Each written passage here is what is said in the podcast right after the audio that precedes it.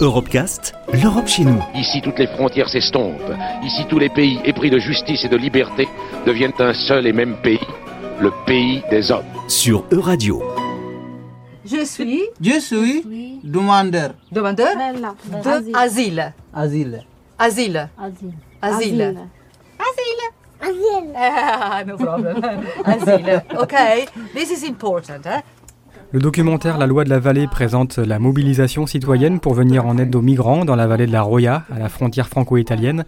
Elisabetta Panelli-Taspel participe aux maraudes et héberge des migrants. Elle est membre de l'association Roya Citoyenne. Moi, je savais que mon rôle n'était pas de résoudre la, problématique de la migration. Mon, mon- rôle, pour moi et mon mari, Simon, c'était surtout de leur, de leur fournir de la sérénité. Euh, un moment de repos, de confort, de sororité, de fraternité. Et, donc, c'est ça que j'essayais de créer pour eux. Et au début, euh, les migrants restaient longtemps parce que dès qu'ils sortaient, ils mettaient le nez dehors, ils étaient cachés dans les maisons. Il y avait la police qui pouvait les attraper. Donc, ils restaient avec nous assez longtemps afin de les aider à étudier une façon de passer de France à France pour faire la demande d'asile ou être pris en charge par l'ASE.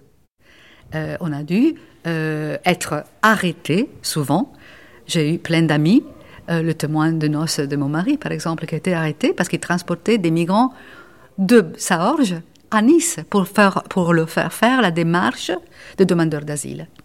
On a appris à fur et à mesure comment nous comporter. Euh, Dans les réseaux sociaux, j'ai eu des insultes à tous les niveaux.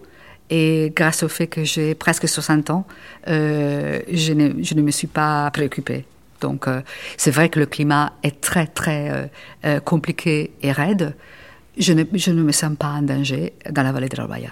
C'est très intéressant le fait que dans un territoire comme la vallée de la Roya, Luca Giliberti est un sociologue italien. Il effectue un travail de recherche sur l'expérience néo-rurale et la mobilisation sociale dans la vallée de la Roya. ces mobilisations en faveur des migrants euh, est pas isolée, mais au contraire est liée à toute une série de mobilisations qui prennent forme sur les territoires. Il y a tout un réseau euh, très important, extraordinaire, de euh, centaines de personnes qui euh, ont mis à disposition sa maison, qui ont fait une expérience qui, comme l'hospitalité chez soi, qui est intime et politique même temps, qui finalement font sens par rapport à une vision du monde, à une vision des sociétés qui les gens qui sont protagonistes de ces mobilisations euh, veulent mettre en place. Et alors, par exemple, la mobilisation des migrants dans la vallée de la Roya, que c'est une mobilisation endogène, ça veut dire c'est une mobilisation qui naît des habitants euh, du territoire, euh, contrairement à des autres endroits où, euh, Ventimiglia par exemple, à côté, où il y a la majorité des- d'activistes qui viennent de dehors.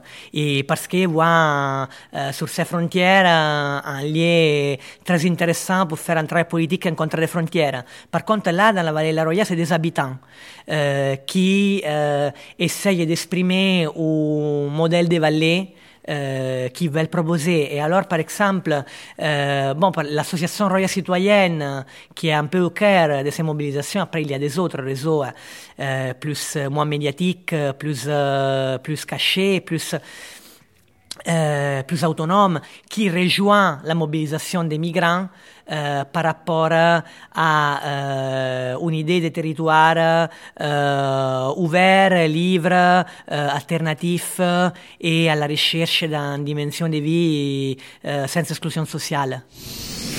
Retrouvez l'intégralité des Europecast sur euradio.fr.